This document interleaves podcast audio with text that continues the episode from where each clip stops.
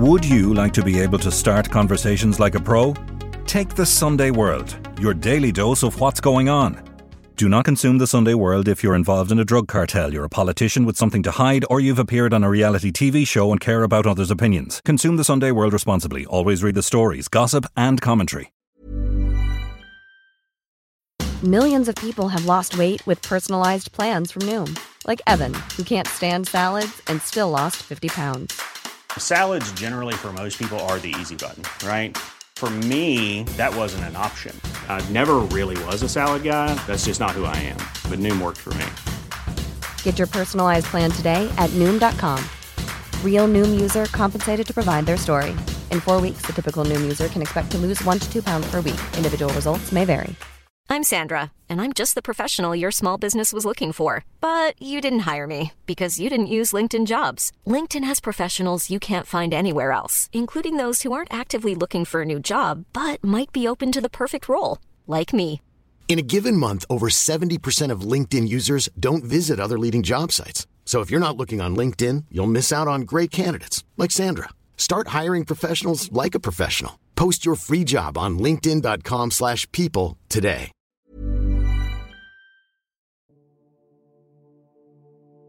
This year marks the 50th birthday of your favourite Sunday World newspaper. To celebrate, we're looking back over some of the front page stories and the scandals with the big name journalists who made it the people's paper. So join us to reel in the years over the coming weeks on Crime World and a special 50th birthday party event, which is going to be held on September 27th at the Sugar Club in Dublin. We've 50 tickets to give away for this live Crime World event to mark the big occasion. For information on how to enter, go to our Crime World social media channels on Twitter, Instagram, and Facebook. Sunday World is 50, a Crime World special. We were just discussing there where to start, and we have kind of agreed the best place to start is with that catchphrase or the phrase, the marketing phrase that came out the world is watching and what it was all about, what was the idea behind it, and what was the point in time that that came about? Yeah, the world, the world is watching. Yeah, that was kind of our mantra uh, in the Sunday World, I guess, uh, for a, a, particular period in the paper's history. Yeah, I'm gonna say it was in around 2010. There was uh, a couple of kind of twin earthquakes happened in terms of the newspaper and in terms of crime reporting, I'd say around about 2010. Uh, and one of them is in, you know, the life of the Sunday World itself. So we, uh, at the time, we had a big uh, challenge from uh, maybe uh, an opposition paper that uh, should not be named. I suppose. News the World. News was News the World, Nicola. Yeah. so Rupert Murdoch, News the World, and all that. So they made a big play big pitch in around about 2010 to uh, literally they were going around town saying we're going to be the, the Sunday World, we're going to steal the, the Sunday World clothes. they were a huge thing. animal with a huge amount of money behind them. I mean, this was you were competing against. You know, I mean, this was while the Sunday World was very much entrenched in Irish society then. Just trying to think, 2010, it was coming up to 40 years in existence at that stage. Yeah. So, you know, it was very powerful brand, but the news of the world had clout, it had money, it had vast yeah. amounts of money behind it. Oh, no doubt. This is the, one of the biggest newspapers in, in the world. It's the, yeah. uh, with the deepest pockets in the world. Uh, Rupert Murdoch's uh, kind of war chest, and they made a very specific, uh, you know, play in Ireland, which they were entitled to do. But it did revolve at the time around, uh, you know, the whole crime scene, and they hired obviously various people uh, you know, from from who who had previously worked with the Sunday World. They poached so. Paul Williams, the biggest name Indeed, in crime at the yeah. time. And I remember it was said at the time it was uh, there was about a million euro behind this in terms of advertising and in terms of everything else and resources, and that probably wasn't far off the mark at the time, to be honest. So it was a huge, uh, it was a huge kind of challenge to us to see what would we do, uh, what would we do to that. And I remember, I think, having a conversation with yourself and I think you wisely said, no, well, I'm not, you, you know, were you going to be next in line, as it were, as the crime editor of the Sunday World? But at the time, uh, you would have been, and still are, I, I suppose, uh, the, the investigations editor, which was a different brief. Yeah. And I think wisely, probably at the time, you said, no, I'm not going to, uh, you know, just go head to head and do mm-hmm. that. So, uh, which I think was a, that is what sort of started us down a different kind of path of thinking, I, uh, in my memory of it anyway, which was, well, we won't play this on their on their terms. Then we'll play it on our own terms, uh, which was to then assemble, you know, various groups, a, a, a group of people, which mm. we then termed uh, sort of a crime desk of people. So we had, uh, you know, yourself was there. Obviously, we had people like uh, Niall Donald, uh, familiar to this parish, uh, mm-hmm. likes of Alan Sherry, who would end up at the Regency. People like that came on board. Not, was my name and Dylan was there. Was he? Uh, Mick McCaffrey would have been one of the others. He came. He came a little bit later than that. All yeah. right, but again, that was the that was what we were doing. We were kind of uh, deciding we would have a sum of the parts kind of approach mm. and take a totally different approach. And that's what you know. Circle back to the world is watching. That was kind of the team then that we settled on. We had all these people, all uh, you know, very experienced, very good crime reporters, general reporters, doing different aspects of that kind of whole beat. And the team that seemed to pull it all together was this idea, which in my mind was an old school Sunday World legacy that, you know, the Sunday World could pop up anywhere, anytime, any part of Ireland. That's what we would have prided ourselves a little bit on that, you know, we were watching, you never know, you know, people used to to joke mm. about it, the Sunday World jumping out of a hedge at you if you're up to no good, that kind of idea. And it went all the way back with me to to a picture uh, that uh, to me summed up uh, the Sunday world or the attitude of it when I was, uh, you know, trying to, to, to work there and we were trying to follow the tradition or the history of the paper. Uh, and there's a famous picture of Liam O'Connor, who's an old photographer you'll have worked yeah. with in the Sunday world outside the Four Courts in Dublin, going back to the 1980s. And he, he has his camera out, but he has a he has a fist in his face, a hand in his face. You'll know the picture. Yeah. And and the guy he's trying to photograph is Mikey Dunne, one of the Dunnes, so one of the original uh, you know, crime lord, yeah. one of the original crime families in Dublin, and that you know was the sort of tradition and the legacy that we were trying to uh, follow in the Sunday World in 2010, and that was the the notion, you know, well, the world is watching. Uh, so you never know where we're going to pop up or what we're going to do was the was the idea, and we had all this. But it's an amazing marketing phrase, really, when yeah. you think about it. Like it was yeah. incredible. I mean, it's the kind of thing that people would pay consultants millions and millions of euros to come up with. Our the whole friends, concept of the it. consultants, yes, yeah, yeah, yeah. Well, no, I must uh, I must invite somebody consultancy yeah. fees, as that's kind of de rigueur these days, you know, for that. But uh, I'm not going to. I can't remember the exact origins of it. I'm sure it was something we bounced around between a few people. Uh, it may have been something that uh, that I came up with. I'm not sure, but uh, it did sort of capture it, and we had kind of a whole campaign around it, and I had a kind of a you know a, a set a pair of eyes that would yeah. look out at a poster from you. And the idea was, uh, which is what the Sunday World did very well and still does. You know that idea that we were in communities, we were there with people uh, we were on the side of the, the people, the people's paper, and we were watching these things, what was going on. And I mean, it's mm. it's a it's a marketing slogan on one level, but it's it's also it was kind of what we were about, you know. And it fed into other famous aspects of the the newspaper as well, including Pub Spy. Mm. I mean that that famous sort of uh, column that has existed for probably since the beginning. Oh, maybe, I would say it? day one. Yeah, correction, but I, I think yeah. day one it was. Uh, yeah, it was that we talked about strokes of uh, marketing or newspaper genius. That was certainly one of them. Yeah, this invisible, unknown entity would go into a pub, would have a few pints, and would come back out with reports about, you know, the hygiene of the toilets, the yes, kind of the yes, general. Famously. Well, yeah, the Pub Spy and his commandos, as it was styled, it took on a particular type of uh, the, the, way it was written was, was very clever from the early days. It was this, yeah, this spy and his commandos going into all these little towns, pitching up in God knows where, and from from Longford to, to Leitrim, you know. But the it was a great mystery about it. I remember working in uh, local newspapers myself down in Westmeath, and if Pub Spy came to town and was in the Sunday World, it was then a follow up story in the local paper and the local radio. Yeah. And it's funny that you mentioned it with the in in the context of the the world is watching. Yeah, it's a similar kind of a philosophy, I guess. But uh, at one point when we were doing that same world is watching campaign, you may recall this. We had a van going around the town, and it was all you know liveried up with the the eyes as I was describing there, looking out at you from the van. But it also had Pub Spy kind of down the side of it. Uh, and I think it was parked outside somewhere, possibly in Lahinch, I'm going to say, in Clare one day. Uh, somebody had just borrowed the van and taken it away, but uh, they arrived back out from from having uh, a drink inside in the pub to find a you know a note on the windscreen wiper saying "Some spy you are." so, I was going to say, wouldn't have been a jeep we would have necessarily taken on any of our jobs out. No, we, we kind of learned that quickly yeah. enough that we needed sort of different kind of uh, you know vehicles on the road if you yeah. were when you were doing the, the more serious end of the stuff. Yeah, but I mean the world is what I mean. It's to me it's that you know it's that that doorstepping kind of mentality. That's Mm. what we were trying to do. Uh, you know, all newspapers do it, but in an Irish context, nobody was quite you know doing it as much or as often uh, as as the Sunday World, I guess, and it. It ran, you know, at- at the total spectrum of kind of skullduggery, if you will, from you know not just criminality but corporate and political and even you know celebrity uh, wrongdoings. The the notion was that we would pop up anywhere, any any any week with a, a kind of a doorstep and and you know asking people questions and exposing various things that were going on. So I mean, we had. Uh, all sorts of people in there. There was this is you know 2010, so the banking crisis was in full in full flight as well. Uh, I remember the likes of Donal MacIntyre popping up on the you know the 18th green in front of Sean Fitzpatrick. There was that kind of stuff.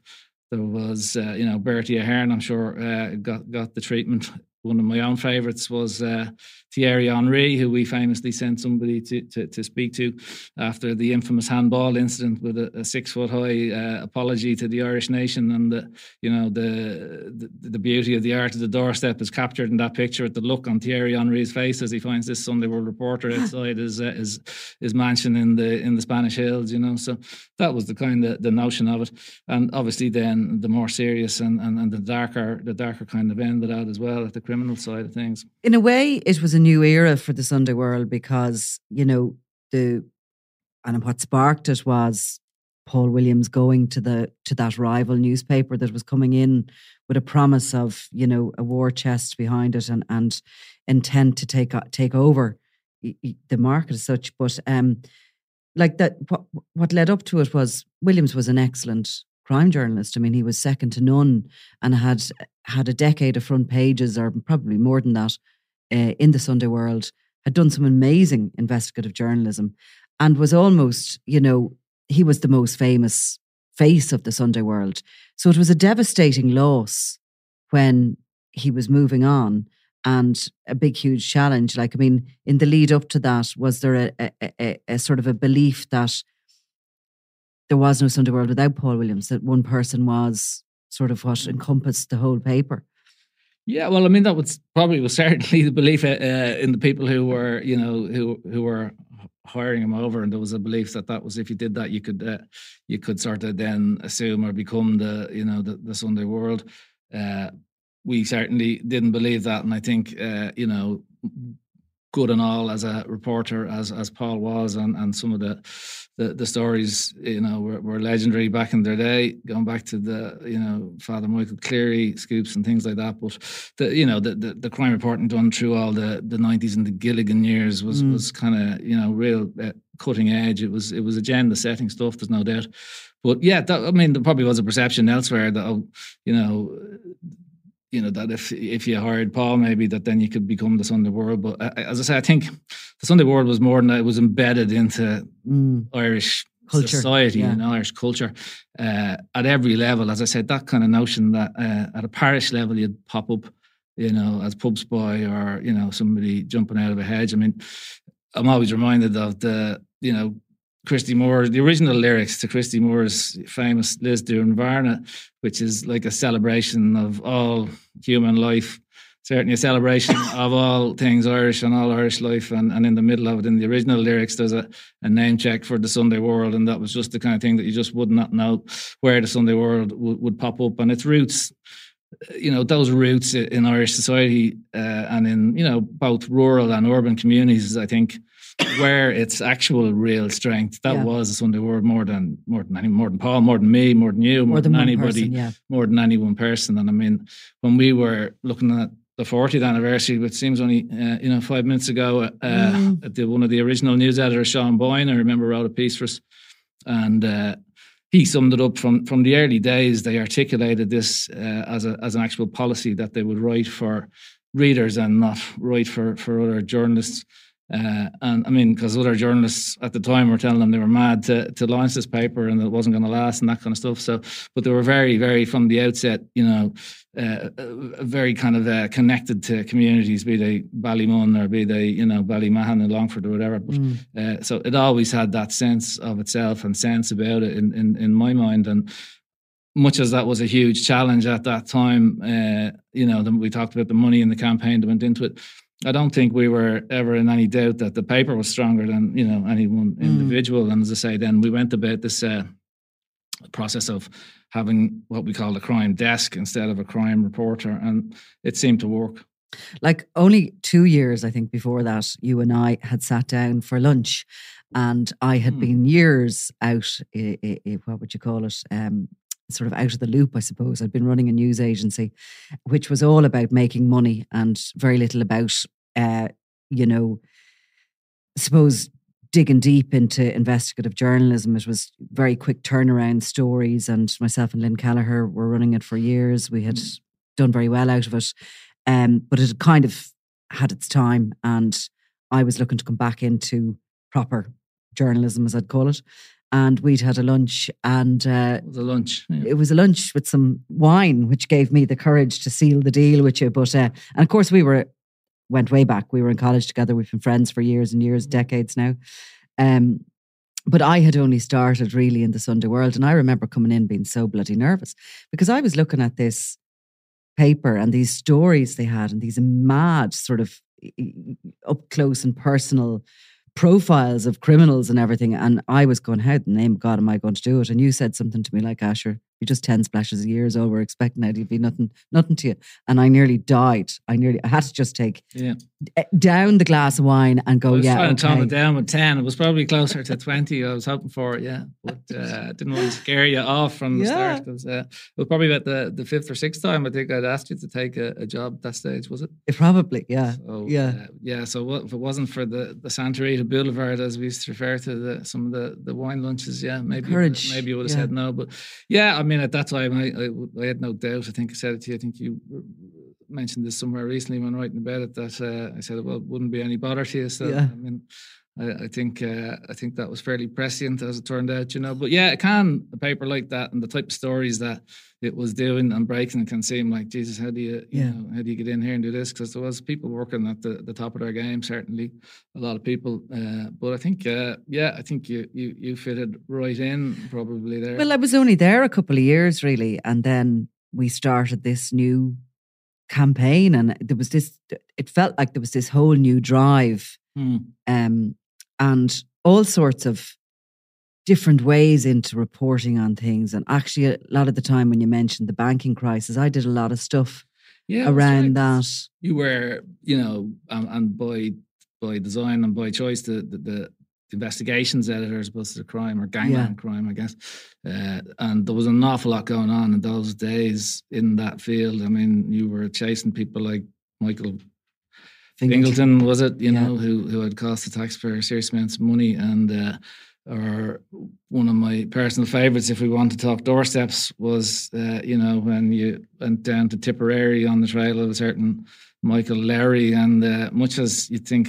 You know, various criminals have come up with you know cunning plans to to dodge the, the press and dodge the chasing pack. Uh, we'd never seen the one that uh, that Michael Lowry pulled, which was to step into a complete stranger's house and close the curtains on you. You might recall that, but uh, so yeah, all I of that kind of got my first ever iPhone and managed to video it on the wrong way round.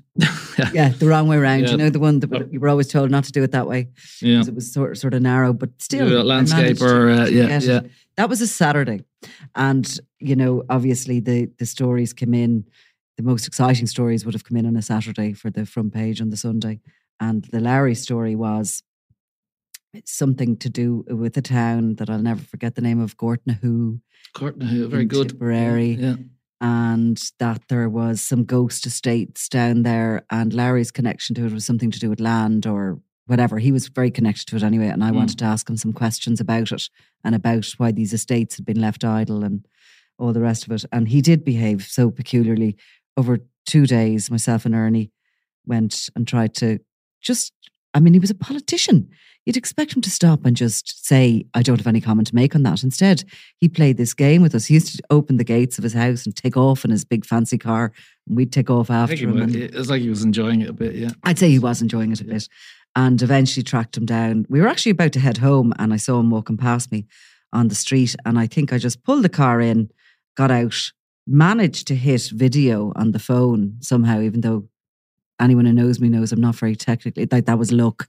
iPhone is idiot proof. Well, maybe. and uh, I called after him and he just ran away from me into this housing estate and went into some man was out gardening and he went into his the door open door of his and slammed the door shut and patio pulled, door the, and pulled the curtains. pulled the curtains. Yeah. And I just stood there in shock. The man who was gardening, whose house it was, went up to the door, went to open it, and uh, Lowry sort of tried to slam the door shut and then sort of grabbed him and pulled him into the house. Yes. And then the man rang me and said, Oh, Michael Lowry's invited into my house. It was very peculiar, very funny. The video's still But I mean, there. as to the, I think you know, some people would say, "Oh, what do you, you know, what's the point of some of these kind of sto- stories or doorsteps or whatever?" Now there was a serious story behind that one, but to my mind, that notion of doorstepping these, you know, self-important people, not just Michael Lowry, but you do, it does, it bursts that uh, bubble that they exist in of you know self-regard and self-importance, and Yeah. you know, at the more sinister end of the scale, then this this bubble of fear and intimidation that they like to surround themselves with. So uh, the notion that you know this guy has to you know run into somebody's house and close the curtains, it just it's faintly ridiculous, but it, it does uh, I think achieve that kind of uh, aim of you know well just taking these people down a peg or two, uh, and it's that whole doorstep notion, that world is watching notion that you're you're going to pop up and people are not prepared for it when you know you're you're catching people with their with their pants down. That was the you know the Sunday World way, and you know it can be in a a, a slightly more light-hearted fashion, or you know that's ultimately the same kind of idea when you're doorstepping some of these uh, serious criminals and, and trying to You're playing strip away this aura tactics, of yeah. untouchability that they, they like to have. You know. Mm. And I suppose, you know, around that time, 2010 and, and onwards for the next, you know, five to 10 years, um, while there was some of the doorsteps were funny, they were on golf courses, they were, you know, these these bankers, they were developers, they were all this, but it did turn dark very quickly. And it was the era of the Kinahan cartel. I mean, 2010, May 2010 was the first Mm. supposed takedown of the organization by Europol, a failed attempt to dismantle them, um, which would ultimately empower them to become bigger and more sinister and just, I mean, richer and Mm. everything. Um, I mean, I wanted to ask you, like, from your perspective, you're you're the guy in charge. You're steering the ship. You're sending people out on these jobs. You're working out how to go about trying to run stories on these mafias essentially like how do you how do we i suppose come up with ways and means to apply that doorstep to an arena where it is so incredibly dangerous where there's guns and there's mm, Yeah. you know there's spotters and there's you're in a foreign country and Yeah, well, I mean, there was. Uh, I think I said at the start there. There was uh, the two twin earthquakes in terms of news and newspapers in 2010. That was the second one. Was that Operation Shovel happened, and said, well, we'd assembled all these kind of various reporters. All of a sudden, you know, you wanted something for them to do. Here it was, because I mean, the Kinahans had always been there, and I mean, Daniel Kinahan had appeared very early on in the in the Sunday World, and that's had Christy Kinahan and been and been you know named the Dapper Don, I think, in the Sunday World by by Paul Williams, but there was a sense that you know through the 90s it was all about you know John Gilligan and the Gilligan mob, and then the noughties were largely Limerick and Crumlin and Drimnagh and these kind of things. So they kind of, you know, went along slightly under that radar in terms of getting that full focus of, of the likes of the Sunday World. But 2010 changed all that. Certainly uh, changed it forever. Yeah, it, it became uh, apparent that even in our kind of wildest estimations, when you're talking about drug empires and you're wondering, you're getting figures from you know various people and intelligence, and you're wondering how accurate they are. But uh, the sheer scale and ambition of what was exposed by Operation Shovel to us, uh, you know, really showed us that yeah, here was the first bona fide you know, Irish mafia cartel. I mean, remember we had people out in you know Brazil looking at some of these properties. Are, per- you know, they weren't fully built at the time, but that were exposed by Operation Shovel when the Kinahans were, were taken down that time you refer to, but it just showed the sheer scale and ambition of the, the, the and the greed that was there at the heart of that, and so that was mirrored in the in the the drug empire. But as to how then you know it becomes obvious that a paper like Sunday World has to cover a story like that and has to do it, and and these guys weren't in Dublin, well, they were scattered throughout Dublin with various kind of I suppose branches of the operation in Dublin, but then they were based as we know, in, in Spain on the Costa del Sol. So, uh, yeah, I mean, quickly we had to sort of, uh, we were still in the midst of this kind of, uh, you know, tabloid war as well, I guess, mm. with the opposition. So we were very conscious of that. And we were conscious that we had to cover the story.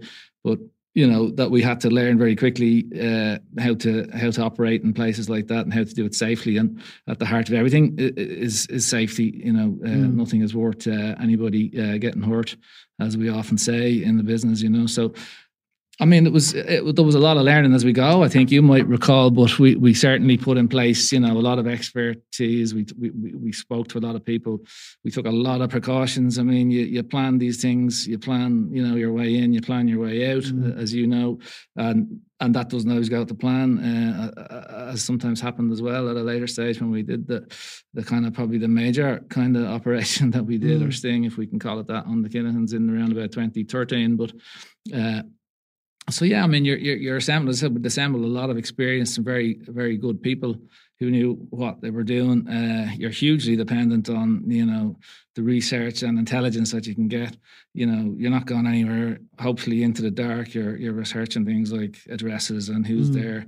You're always conscious that you're probably being watched, mm. uh, as transpired in your case in in 2013. Uh, uh which that could have t- could have taken a dark turn at that stage, but the precautions yeah. that were there in place probably we fell back on. Yeah, you may recall, mm. you know, more about that, but uh, yeah. So I mean, that's that's kind of uh, the approach to it, I guess. But uh, at all times, you're you are trying to get up. To, you're getting up as close as possible without getting bitten. Really, isn't that it? You're just trying to get as as close as possible to get. And the point of it, of course, is, and you referred to 2013 when a team went out to Puerto Banús, out into the Kinahan organisation. They had reassembled at that point. Mm. You know, Europol told us they were dismantled, they were over and done with. They were not. We were getting more and more reports back to Dublin that they were back together. They were more powerful than ever on the Costa. Um, you know, that they were back in the business, they were back in the game. And sure enough, we went out to sort of see the environment. I mean, the point of doing that is um, it's not voyeurism. You know, it's not to, to go out take a picture of a fancy car. I suppose it's to show, well, in my mind, it's to show what is what this misery, I suppose, is funding for the the, the, the chosen few at the very top table. Mm-hmm. And by trying to get as close as possible to the lifestyle they're living, you know, for me, it was always, I remember when we were um, myself and McCaffrey were posing as a, a couple from Dublin interested in buying a, an apartment. Yeah, Nige and Trish. Nige and Trish is what we called ourselves. So we did have a bit of a laugh at it as well, I suppose. But oh. we wanted to get as close as possible to uh, Christy Kinahan, where he had been arrested, uh, to this very fabulously exclusive uh, place he was living in Estepona, where you just couldn't wander in. So we had to set up to see a few properties to claim we were interested in buying them. Um, but for me, the point of that was that Christy Kinahan had played the system so long. I mean, way back to when he was first arrested and jailed in Dublin, he had stood up in court and told the judge that he had a drug problem and that he'd begged him for leniency and said that he wanted to get an education behind bars. And he had done that. You know, the taxpayer had funded his education, um, his degree, whatever he got. Um, you know, he learned his languages. He he he actually stayed in prison famously longer than he needed to because he wanted to finish his education. And with that education and with that chance that we gave him as a society, because of the systems we have, he went out and created a mafia, which made him fabulously wealthy, which resulted in the loss of we don't know how many lives, but a lot. And all the misery and the, the tragedy the that misery. goes with that. Yeah, and all the misery. Uh, The thing that always strikes me about the Kinahans is it's you know it's happening in you know their own community. This kind of Oliver Bond area, if you like, is is almost one of the ground zeros of yeah. the epicenters of the of the the misery that they're causing, and that's to the point of showing them, you know, in their uh, with their pants down in their backyard where mm. they don't like to be seen. Uh, they like to be seen when they come back home and, and they swan around a little bit. But you know that notion of getting up close and personal with them, yeah, on their uh, on their in their backyard where they're spending their money, where they're flashing all the wealth. And I mean, I used to think sometimes it was a myth that some of these gangsters were making so much money because you see them in Dublin, and most of them, ninety percent of them, would stay in Dublin, and they stay in these compounded areas in you know in Yeah. in kind of the communities they grew up in. So th- it was unusual. Uh, the Kinahans were unusual in that sense, and unusual that we got to sort of photograph them. They were, you know, like the the the, the, the movie cliche, sp- spending the money and buying the mansions and all that kind of stuff. So, uh, so yeah, it was important to I think to show people in these kind of streets and communities where you know the, the drug problem was was causing all the carnage. Uh, that this is where the money goes. Yeah, and here, here they are spending the money, and that uh, the culmination of that particular job being, I think I'm right in saying, possibly the only time Christy Kinahan Senior was ever photographed outside of the you know confines of a court where you can safely approach people. Uh, and and he was photographed at his favorite uh, sushi restaurant in Port Banús down at the port there, and uh, like I'm, I'm fairly certain when he saw that he wasn't too happy. And again, it's you know it shows that this aura and this kind of bubble you know of invincibility of untouchability uh, it pricks that a little bit takes them down a peg or two it embarrasses them but you know it shows them here they are uh, you know in their natural kind of habitat you know and in a way that they don't want to be seen uh, There's a bit of a rush, though, too, isn't there, to get one over on them? I mean, you know what I mean? There is that. You, you get that picture. I'm sure when that picture landed home, um, there was a, a sense of absolute achievement, and you just knew that that was just going to Yeah. be a wipeout. Oh yeah, absolutely. I mean, well, you know it from you know when you're on the road and on the ground, it's even more intense, I guess, than being you know back in the in the office. But uh, there's no sweeter kind of uh, you know beer you might have at the end of a job than once the job is done and once something like that is is in the can and everyone is you know more importantly you know safely out of there and you know you're back to somewhere where you know you're out of you're out of the the, the firing line and you sit back and have a drink. You know that feeling. So. Do you think it's a mad job? Mad job. Uh, no, I don't think it's well. I mean, your particular end of it is probably something that a lot of people would think is a bit mad. All right, yeah. I mean, I, I do think you have to be almost born to it. I don't think uh, you know you can fall into that without having a certain sort of uh, makeup. Uh, I'm not entirely sure what the parts of that uh, often are, you know, but. Uh, you you do need that sort of. Uh, I, th- I think the biggest part of it is uh, to me. I mean, and I'm often a lot of my career has been back in the HQ, if you will, but uh, it's all driven by this kind of chip you have on your shoulder about uh, you know injustice and these kind of bullies that swagger their way around the world, whether they be you know in the corporate world or the the p- political world, and ultimately the ultimate school bully is the is the criminal. You know, so. I think if you're driven by a sense of that, I don't think you see it as mad. You know, I think you see it as uh, as something that, that you know very valuable and something worth doing. Uh, certainly, you know, it's it's a very kind of a rewarding uh, job. I would say uh, a bit mad, yeah. Yeah. And the Sunday World, I suppose, what impact do you feel it's had?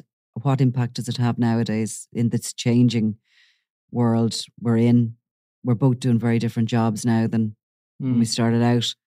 Do you feel it has a place for the next, you know, few decades? I don't know how long we can look into the future, but or if at all we can in, in the media. But you know, it's fifty years a survivor, the Sunday World, and is it still packing a punch? Yeah, well, I mean, I as I said, don't work there anymore, so I'm not sure whether it's uh, yeah for, for for me to say. Certainly, there's a role for for that kind of uh, uh, campaigning and crusading style of paper that it started out as. There's a there's a role to be, you know, the the, the voice.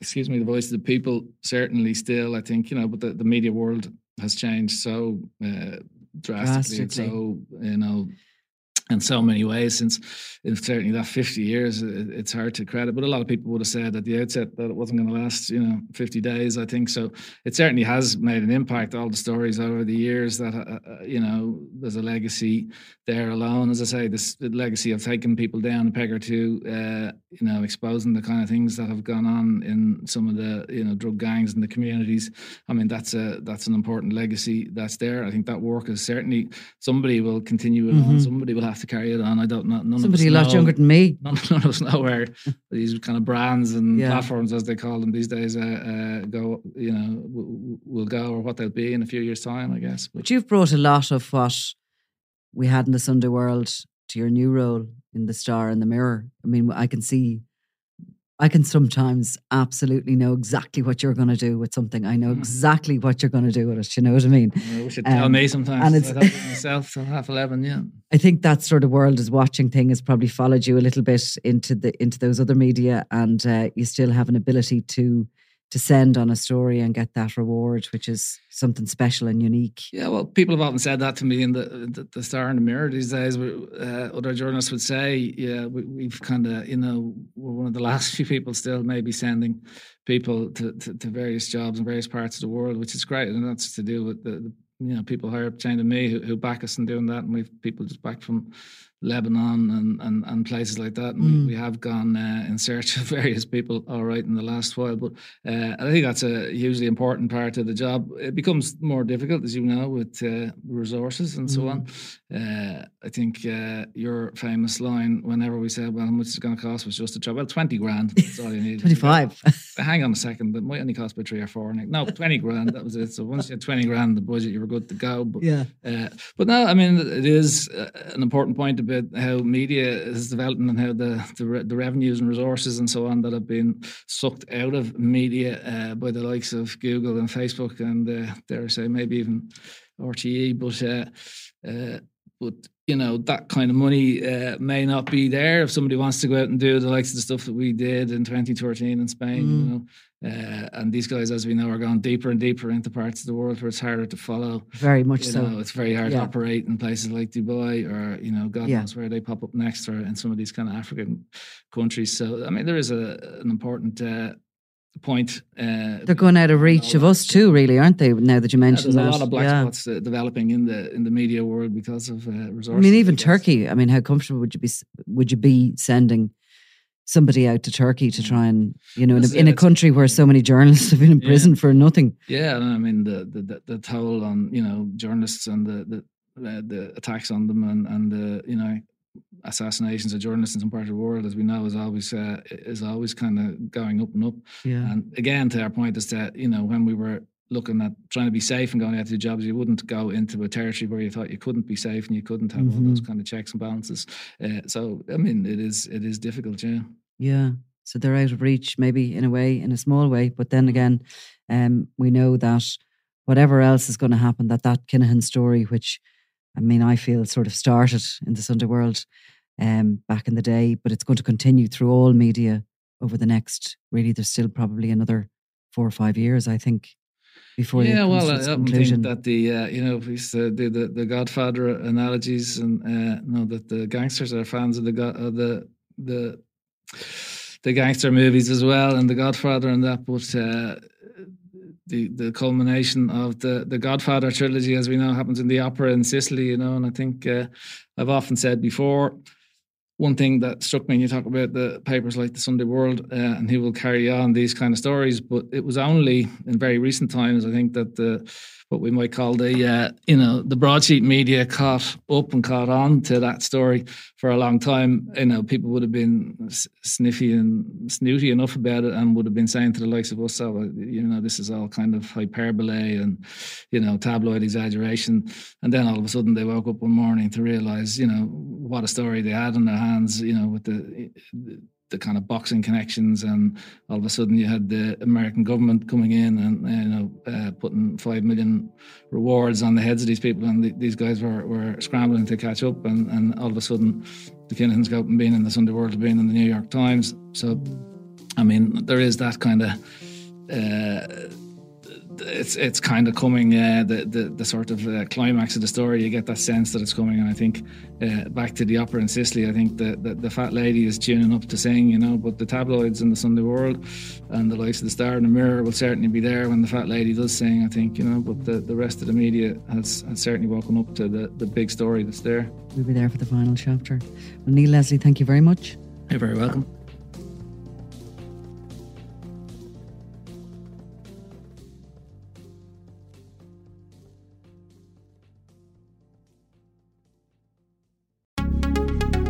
Would you like to be able to start conversations like a pro? Take the Sunday World, your daily dose of what's going on. Do not consume the Sunday World if you're involved in a drug cartel, you're a politician with something to hide, or you've appeared on a reality TV show and care about others' opinions. Consume the Sunday World responsibly. Always read the stories, gossip, and commentary.